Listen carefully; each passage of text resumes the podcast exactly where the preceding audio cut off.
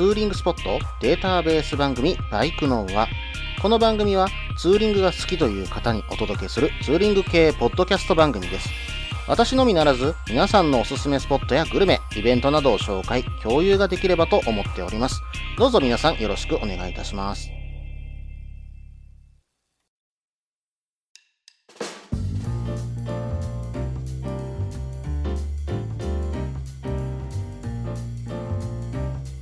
皆さんごきげんよう。さあ始まりましたバイクの話題145回ですね。お相手は忍者650に乗るタククロです。どうぞよろしくお願いいたします。さてオープニングですけども、忍者650のね整備を少しねしてきました。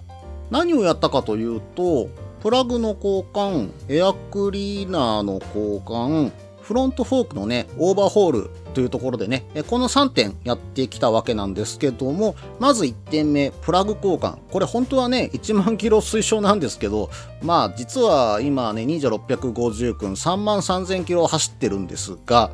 交換できてなかったんですよね。で、エアクリーナーも全然交換できてなくて、そろそろ燃費がかなり落ちてきたなーなんていうところと、なんかね失火するような感じで、信号待ちでね例えば止まるような時にスロットルをオフにするとエンジンがストールする時がちょっとね出てきたんですよ。まあ稀にだったんですけども、まあこれはもしかしたらプラグかなと思ってたんですよね。で、燃費の件はおそらくエアクリだろうなというところで大体想像はついてたんですけども、なんだよタククロ、エアクリとスパークプラグぐらい自分で変えろよ、あんなの簡単じゃねえかっていう風にね言われる方いらっしゃると思うんですよ。思うんですけど、これがね非常に厄介な場所にありまして、まあ忍者650マスの集中化でもうなんだろう、重いものっていうものが全部こう真ん中に揃ってるわけなんですね。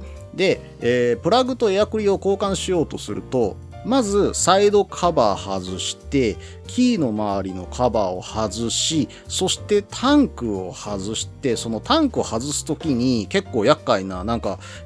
これメカさんが言ってたんですけども、どれをのパイプを外せばいいかわかんないっていうところになって、まあなんとか外れて、で、その後 ECU がその上に乗っかってるんですよ。で、ECU のカプラーもどこに繋がってるかわかりにくくて、それを外すのが結構大変だったと。で、それを外してからのエアクリを取って、そしてその前にあるプラグも交換できるっていう状態になるんですね。これねプロのメカニックがやったとしても2時間ちょっとかかってたんですよね。これは素人じゃちょっとしんどいわと思ってね、頼んでよかったって思っちゃいましたよ。もうバイカーズイントラストさんにね丸投げしてやってもらったんですけど、まあこの車種は本当に苦労しましたというふうにね言われちゃいましたね。まあこの価格据え置きでやっときますんでっていうことでね、社長には言われて大変申し訳なく思っているんですけども、まあやっていただいて本当にねエンジンが快調になりましてね、もうエンブレの効き具合も軽いし、もうスロットルを開けた時のふかし具合もねもう気持ちよく吹き上がっていくしね、もう久しぶりにね、あ、新車の感覚ってこんな感じだったなっていうのを思い出しましたね。もう全然違いましたね。まあお金かけてよかったなっていうところかなというふうには思ってます。そしてフロントフォークのオーバーホールですよ。まあ人にはねこれも自分でできるよとは言われてたんですけど、これも結構苦労されてて、まあ一箇所のボルトがね全然取れなくて、まあこれがまあえらい硬かったらしくて、もう本当にねもうものすごい苦労されて取られているのを横で見てましてね、あ、これもやらなくてよかったーっていう風にねちょっと震えながら見てたんですけどね。で、まあまだねフロントフォークの方はオーバーホールしたてなのでちょっとゴツゴツ感が出るかなっていったようなところなので、まあ慣らしが終わってくるとねちょっとゴツゴツ感が落ち着いてきたら、まあ綺麗にね動いてくるようになってくると思うんで、それはねまたね、後日レポートしていこうかななんていうふうに思っています。でもねゴツゴツ感出るけども、まあでもオーバーホール前よりはしっかりと、どっしりとしたような、まあ安定感は出たかなといったようなところなので、まあこれもね満足しております。まあそれなりにねお金はかけさせていただきましたけども、またこれで長く乗れるようになったかなといったところかな。まああと本当はねリアショックも変えたいっちゃ変えたいんですけどね、まあ社外品に変えたいかなと思ってるところはあるんですよ。まあリアショックちょっとね抜け気味かなっていうような感じが出てきてはいるんですけどね、まあできればここは社外品に変えていきたいのでお金を貯めてね、まあ次の、フロントフォークオーバーホールの時と同時に何かしらね、一緒に変えてみようかななんていうふうには思っています。皆さんも愛車のフロントフォークのオーバーホールとか、スパークプラグの交換、エアクリの交換など消耗品の交換大丈夫ですか？ぜひね、一度チェックしてみてください。それでは次にコーナーに行こうと思います。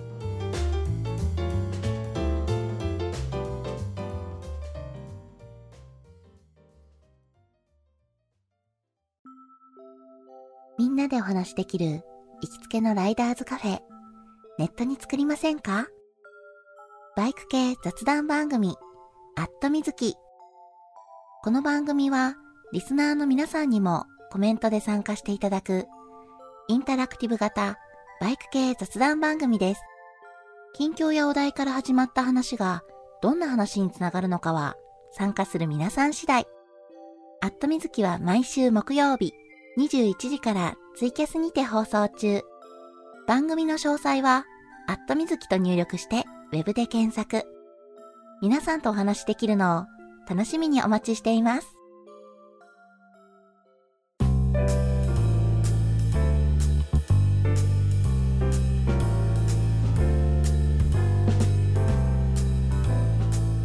それではコーナーに行ってみましょう。ツイッターアンケートのコーナー。このコーナーではツイッターのバイクのは公式アカウントで募集したアンケートの結果を紹介するコーナーです。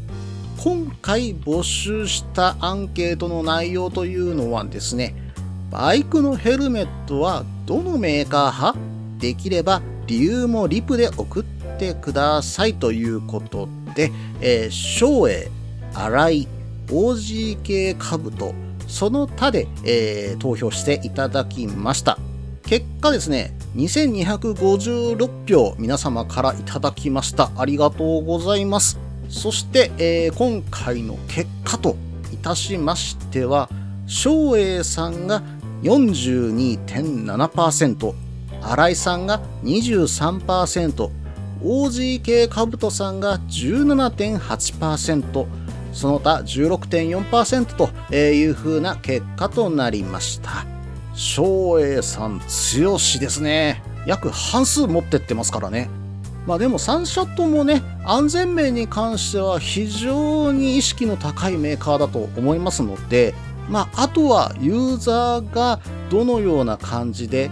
まあどのメーカーが好きかといったようなね、まあ理由がどんな理由があるのかなといったところをね、私非常に知りたかったものですから、リプを送ってくださいというところをね、書かせていただきました。そしたらですね、もう107個もね、リプいただいたんですよ。本当に皆さんありがとうございます。このリプライをね、今回ね、紹介していこうと思います。まあ、厳選してね、ちょっと107リプすべて紹介するわけにはちょっと時間が足りませんので、厳選してご紹介させていただこうと思います。当然ね、この3メーカー以外のね、メーカーさんが好きだという方も中にはいらっしゃったので、そのね、お話もできればなとは思っております。あ、そうか。その前に、私は何派かっていうところはね、実は答えてなかったんですよね。ちなみに私は新井派です。なぜかというと、まあ被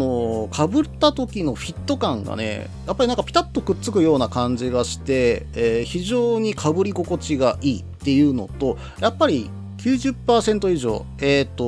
カタログ掲載モデルの 90% 以上がですね、スネル規格の適合品であるというところ、ここがね、非常に安全にも、まあね、考慮されているのではないかといったところから、やっぱり新井さんいいなというふうに思っています。ちなみにスネル規格というのは、アメリカの、ス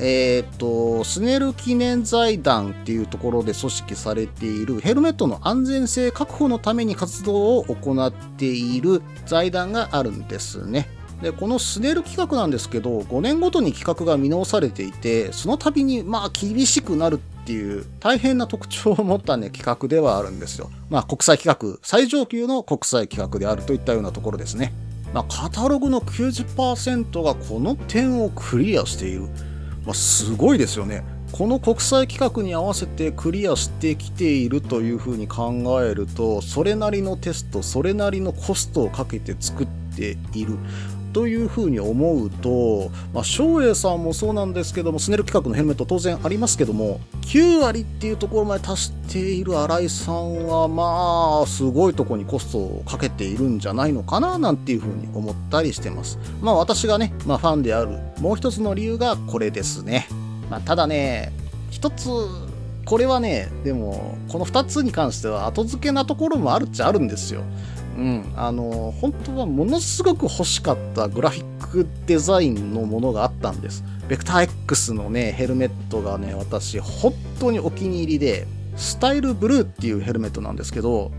このね、デザインセンスがものすごく好きなんですよ。もうこれを見た瞬間、このヘルメット買おうっていう風になっちゃったんではい、まずはこれを買ってみて、後から調べてみたらさっきの2点がついてきたみたいな感じかな。動機としては形から入っちゃったかなっていうところはあります。でも後から調べてみて好きになったのは本当です。はい、セカンドヘルメットとして同じ形のですね、ベクター X のプレイスブラックっていうのもね、実は買ってたりするんですよ。これはね、サーキット用で使おうかなと思って買いました。なので実は同じヘルメット私2個持ってたりします。はい、新井さんありがとうございますといったところではありますけどもね。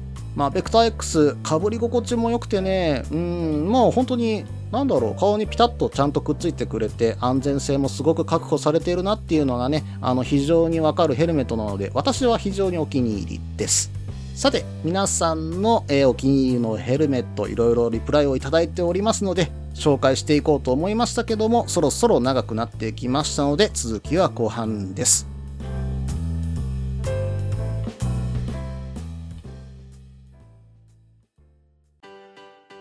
落ち着いて聞いてください。あなた EBR 症候群です。だってお前ハヤボルトじゃんってもう私ビュエルっていうアメ車乗ってますけど、なんか無理やりいいこと言おうとして忙しいあなたに心のパーキング、元バラエティラジオグッドスピード。この番組は初心者には情報を、ベテランには懐かしさを、バイクトークを楽しみながらバイクとライダーの社会的地位向上を目指すバイクバラエティ番組です。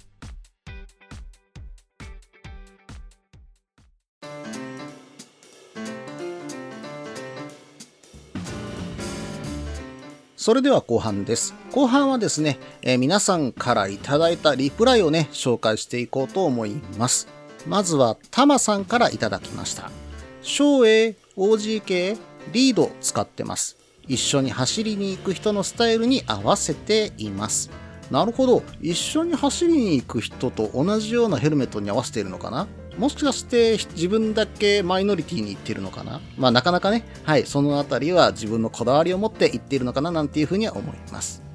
それではアキさんからいただきました。Shoeiのヘルメットは間口が広いのでかぶったり脱いだりしやすいです。そうなんですよね、Shoeiのヘルメットってかぶるとき結構間口が広いというか、本当にかぶりやすいんですよね。これは非常に魅力的なところです。新井さんはこう広げて入れるんですよね。新井さんの説明書にも書いてるんですけど、こうちょっと広げてかぶるようにしないと、あんまり入れにくいよみたいな感じにはなってます。はい、それでは次、ひげ坊主さん。新井派だったけどインナーバイザーでShoeiユーザーになりました。最近インナーバイザーついてるね、ヘルメットなかなか多いですもんね。眩しい時にパッと閉じれて結構便利なんですよ。私ね、オフロード用のヘルメットでウィンズさんの X ロード持ってるんですけど、眩しいと思ったらボタンシャッて下ろしたらね、はい、すぐにね、このインナーバイザーが降りてきて、サングラスの代わりになるっていうのは非常に便利でした。それでは次、R2K さんからいただきました。メガネをかけているのでしっくりくるのがShoei派です。今は X14。 新井はメガネが浮いた感じになるので、でも X9 の時は頭が痛くて新井かぶってました。なるほど、メガネかけているのでしっくりくるのがShoei。これもしかしたらメガネによるのかもしれませんね。ベクター X 私メガネかけての使ってますけど、浮いてる感じにはあまりならないんですけどね。もしかしたらメガネによるところもあるかもしれません。はい、それでは、ヒデさんとお呼びすればよろしいのでしょうか。はい、行動では OGK をかぶってました。カーボンが発表された時にすぐに購入。首の負担が少なくて楽でした。そこから LS2 のカーボンを見つけてかぶったら、これまた軽いし、しかもフィット感も良くて遮音性も優れているので、今は LS2 を周りに勧めています。まあ OG 系カブトさんも確かにね、非常に軽いと思うんですけども、 LS2 のカーボン、これは本当に軽いと思いますよ。まあドライカーボンで作られている、ヘルメットってなると、FRP よりは圧倒的に軽いですしね、しかも硬さも安全性も抜群というところですが、ちょっとでお高いというところがね、あるかなといったところですね。これは私は憧れの商品ですね。はい、それでは次の方、膨張しすぎたガンちゃんさんからいただきました。ノーラン使ってます。使ってる人少なくて被らなくて良き。なかなかいいですよね。ノーランって本当に見かけないんですけど、マイノリティでいいですよね。デザインもね、ヨーロッパチックというかね、なかなかかっこいい、アーティスティックな感じのね、するヘルメットなので、非常に好みの、あるヘルメットなんじゃないでしょうか。私は好きですよ。はい。他メーカーだとこういう方もいらっしゃいました。AGV 派です。めちゃくちゃ大好きですという方もね。AGV もね、やっぱりこれはなかなかかっこいいデザイン出してきますからね。これは私も前からすごい気にはなっています。はい。それでは、長谷さんからいただきました。荒い一筋。1、レースで走ってた先輩に憧れた。2、ヘルメットを製造する工場の実験映像を見て、真面目なメーカーだと確信した。3、ヘルメットのかぶり方など親切丁寧な対応。4、かぶった時のフィット感安心感。5、荒いブランドのかっこよさということでね、以上5点挙げていただきました。工場の実験映像ちょっと見てみたいですね。私もちょっと今度、YouTube か何かで探してみます。でもね、このかぶった時のフィット感安心感は私も非常にわかるところです。それでは次、QE The Second さん。個人的にメットの中の発泡スチロールの寿命はだいたい3年だと思っているので、メットを3年ごとに買い替えます。そうなると荒井やShoeiはなかなか高価なので、かなり躊躇します。結果 OG 系カブトやノーランとかになることが多いですね。確かにそうですね。確かShoeiとか荒井さんは3年を推奨しますと書かれていて、 OG 系カブトさんは3年ですみたいなこと書いてるんでしたっけ。このあたりはですね、フリースタイルポッドキャスト、同じね、ポッドキャスト番組のフリースタイルさんでもね、解説されてたかと思いますので、フリースタイルさんをね、一度聞いてみてください。はい、それでは SOX さんからいただきました。自分の頭の形に合っているから兜も使ってます。兜はコスパが良いですね。Shoeiはバイクを乗り始めた頃に使っていましたが、最近のものは使ったことがないです。兜さんの良さというと、やっぱりコスパになってくるのかな。それで安全性もそれなりにしっかりしているといったところなんじゃないかなと思います。最近ね、グラフィックのデザインもすごく良くなってきましたので、私も兜さんありかななんていうふうにね、思い始めてはいますけどもね。はい、それでは、最低野郎さんからいただきました。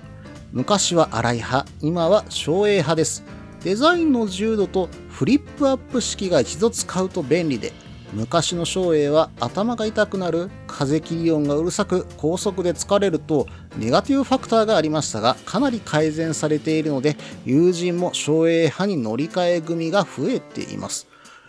昔ってShoeiってそうだったんですね。風切り音がうるさくて高速で疲れる、頭が痛くなる、そんなイメージがね、私にはShoeiにはなかったですね。昔からだいぶ改善されているんですね。あと気になるのはね、このフリップアップ式。これ一回私も使ってみたいなと思うんですよね。今までジェットヘルと、ほとんど今はもうフルフェイスしか使ってないんですけど、非常に、フリップアップで上げた時に、何でもできるっていうのはね、非常に便利かなとは思います。はい、それでは、宇部宗隆さんからいただきました。ウィンズを着用しています。理由は安価でインナーバイザーがついている。好みの色だったからです。先日用品店でヘルメットを試着したところ、Shoeiのヘルメットのフィッティング感がとても良く、Shoeiへの買い替えを考えています。ウィンズさんね、私悪くはないと思うんですよね。私も先ほどお伝えした通り X ロード持ってるんで、意外とフィット感悪くはないんですよね。ただね、やっぱりShoeiさんと比べちゃうと、ここはね、どっちかなって言われると、やっぱShoeiさんの方が勝っちゃうかなと、フィット感はいいかななんていう風に思うところはありますし、まあそこもちゃんとチークパッドとかもね、合わせてくれたりしますんでね、フィッティングサービスがね、やっぱりかなり便利かなという風に思うところもありますね。それでは次の方、ザイアンツアイバイ加トちゃんからいただきました。免許取った時から荒いです。転倒して路面とコンタクトした時、力を逃がすように丸い卵型をしているのが安心感があります。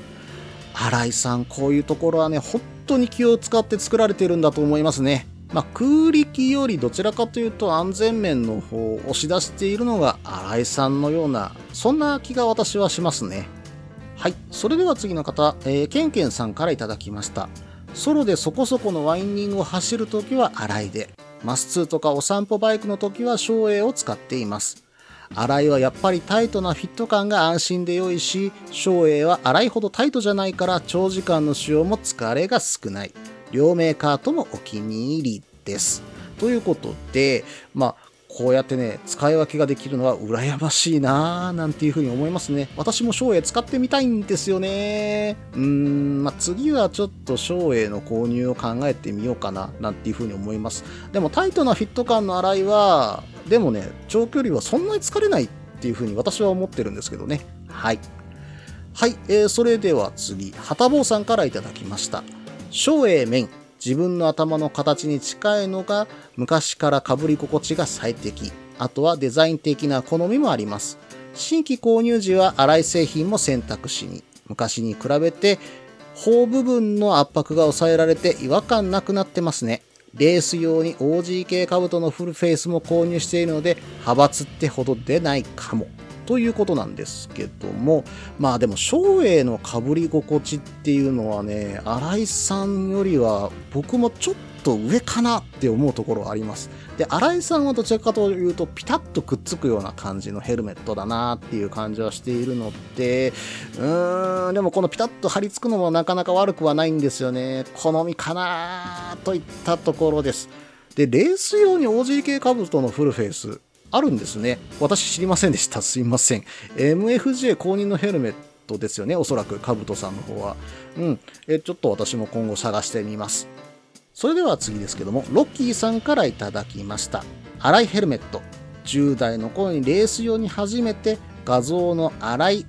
X75 レーシングオリジナルカラーからレーシングペイント、アストロ IQ、ベクター X、RX7X、ずーっと荒いヘルメットということで、完全な荒い派ですね。はい。ロッキーさんはお会いしたことがあるんですけども、まあ、KTM にね、乗られてるんですが、このロッキーさん、KTM とこのね、荒いヘルメットのね、組み合わせがね、非常にね、しっくりきてる感じがして、かっこいいです。はい。それではね、ちょっとね、時間が押してきてしまったので、最後、紹介です。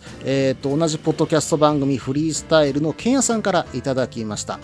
荒いです。理由は信者だからというのは冗談で、ガンナまでに安全性を重視しているから、荒井が独占使用しているスーパーファイバーを使った RX7X を持っているけど、あの軽さで最強の強度はやばい。まあ見た目とかインナーバイザーがなくて、外付けとか格好はいまいちですけど、命を守るためにはね、ということでケンヤさんからいただきました。私もね、荒井さんに関しては同意見かなと思います。やっぱりね、スーパーファイバー使った RX7X ほどね、いいものを私はね、持ってるわけではありませんけども、やっぱりね、カタログで 90% 以上がスネル客を取っているっていう、この荒井さんのね、しっかりとした体制っていうのはね、私もすごく評価に値するとこだと思いますのでね、はい、この部分はものすごく荒井さんを信頼させていただいております。ということで、リプライ読んできましたけども、皆さんいかがだったでしょうか。紹介できなかったリプライ、まだまだたくさんあります。この点はね、Twitter のリンクを配信用ブログの方に載せておきますので、ぜひね、皆さん参考に見てください。なかなかヘルメットの話だけども、いろいろと幅が広がって面白くなったと思います。今後もね、アンケートのコーナーいろいろと広げてやっていこうと思っていますので、ぜひね、皆さんご投票よろしくお願いいたします。以上、Twitter アンケートのコーナーでした。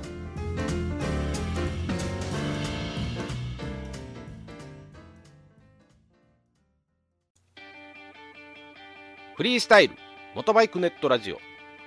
この番組は、バイクの新時代を担うすべての人たちに、バイクをもっと気軽に、もっと身近に感じてもらい、人との出会いや触れ合いをテーマに、さまざまな角度からその魅力を語り合うクロストーク番組です。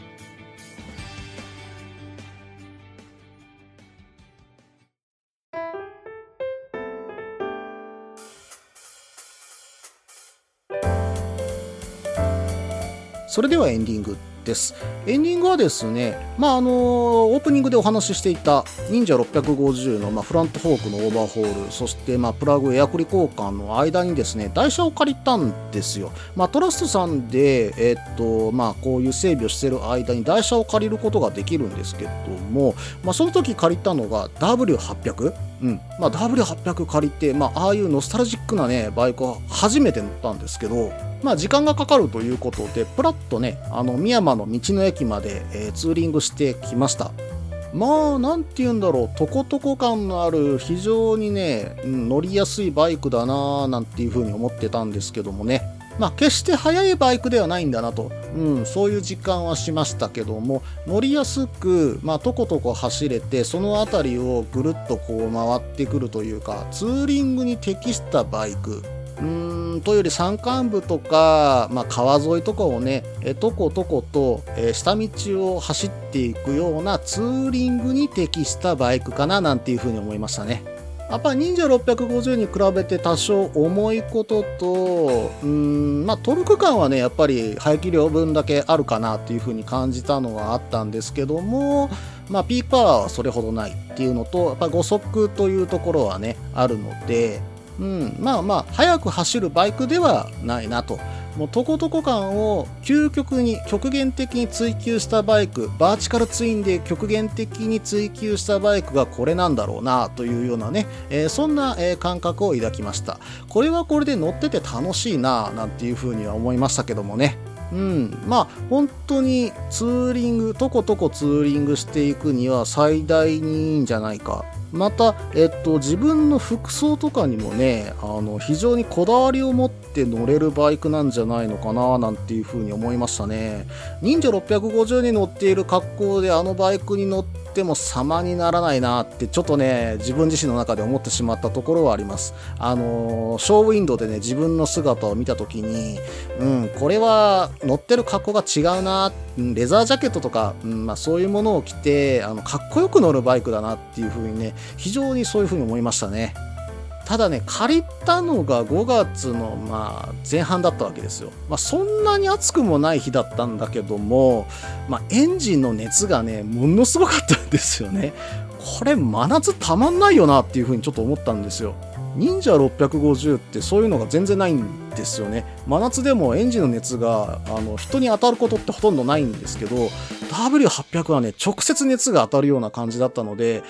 あの日20度ちょっと、23、4度だったと思うんですけど、それでも暑いなって思うぐらいだったんで、真夏はちょっと乗ってらんないんじゃないかなって思うような暑さをちょっと感じましたね。欠点はそこかな。で、いいところはやっぱそのトコトコ感と、自分のスタイリッシュ感というか、自分のこう好みでね、着た服と一緒に合わせて、ツーリングを楽しむといったようなところが、非常に、楽しめるバイクなんじゃないのかなというふうに思いました。かっこよく乗るスタイル、そんな感じのバイクなのかななんていうふうに思ったんですけどもね、このあたり、YouTube の方でもね、お話していこうと思ってますので、6月の後半から7月ぐらいにかけて、W800 のね、インプレッション動画をね、元ボケの方で上げていきますので、ぜひね、皆さんご確認ください。ちなみに、元ボケを知らない方へということで、YouTube の方で、私、サブチャンネルとして、このバイクのサブチャンネルとして、元ボケというね、動画配信の方もしてますので、ぜひね、皆さん YouTube で検索してみてください。ぜひね、チャンネル登録よろしくお願いいたします。この番組では、皆さんからのメールを募集しています。ツーリングスポット紹介のコーナーでは、おすすめのスポット、穴場のスポット、自分しか行けないけど自分が好きなスポット、自分じゃ行けないけど良さそうなスポットを教えてください。またイベント紹介のコーナー、ツーリングアイテムのコーナー、ツーリングトラブルのコーナー、ツーリングルートのコーナー、温かいお便りも待っています。できる限りご紹介させていただきます。メールはブログの方にメールフォームを設置しています。もしくはツイッターで直接メッセージいただいても構いません。ツイッターはタククロで検索していただければ忍者の画像でわかるかと思います。ではお便りお待ちしておりますと同時に、今回第145回ですね、バイクのはこれにて終了となります、バイカーズイントラストでのステッカー販売まだまだ継続しております。また、PayPayフリマでのねバイクのは手ぬぐいの販売も本当に継続しておりますので、何卒皆さん、ご購入のほどよろしくお願いいたします。それでは失礼いたします。